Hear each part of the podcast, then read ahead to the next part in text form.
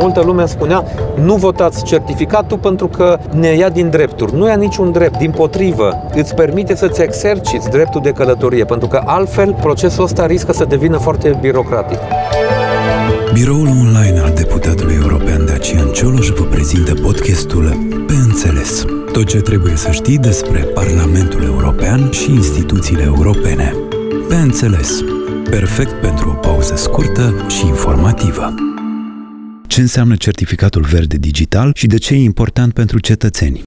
Certificatul verde european nu impune restricții, nu obligă pe nimeni la nimic. Certificatul european are ca rol să pună în rețea sistemele naționale de sănătate care acordă tot felul de adeverințe care îți permit să circuli că ai fost vaccinat sau că ai un test uh, PCR negativ, deci care elimină riscurile de contaminare și că deci poți să circuli sau uh, un, o adeverință care să dovedească că ai anticorpii pentru că ai uh, făcut boala. Ei, în general, noi din România, de exemplu, când vrem să plecăm într-o țară europeană, cerem un astfel de document autorităților din România. Când ajungi uh, cu ele la un aeroport în alt stat membru, poți să te trezești cu surpriza că formatul ăla de document nu e recunoscut acolo, că felul în care a fost făcut testul respectiv nu e recunoscut și îți cere să mai faci încă un alt test acolo sau cum e acum, de exemplu, certificatul de vaccinare încă nu e recunoscut în toate țările europene. Ei, certificatul ăsta european creează, de fapt, un sistem comun cu uh, reguli și cu standarde comune pentru toate statele membre, pentru ca toate datele astea și informațiile,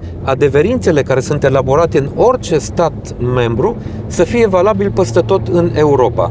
Ca să fii sigur că atunci când ai luat de la medicul tău un certificat că ai fost vaccinat sau ai fost și ai făcut un test PCR și testul ăla, laboratorul îți dă un anumit formular că datele de acolo sunt recunoscute și când ajungi la aeroport în Germania sau în Spania sau, eu știu, te duci la muncă undeva în Europa și de acolo îți cer să dovedești că ai anticorpi într-un fel sau altul sau prin vaccin sau că i-ai făcut natural sau că nu ai uh, virusul, să ai un document care să fie recunoscut peste tot în Europa. Ăsta e rolul lui, de fapt. Nu impune o obligație de vaccinare, de exemplu, cum am tot auzit, că multă lume spunea nu votați certificatul pentru că ne ia din drepturi. Nu ia niciun drept, din potrivă, îți permite să-ți exerciți dreptul de călătorie, pentru că altfel procesul ăsta riscă să devină foarte birocratic.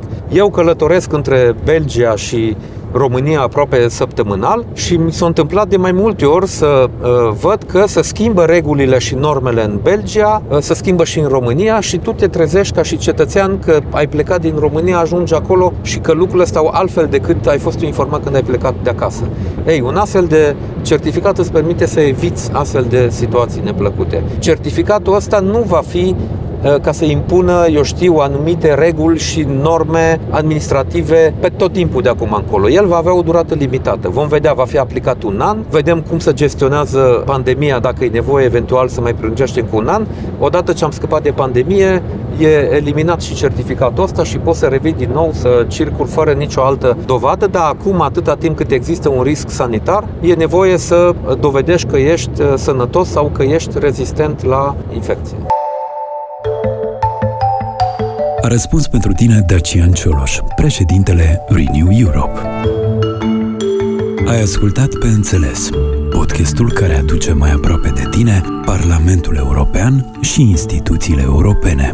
Un proiect al biroului online al deputatului european Dacian Cioloș.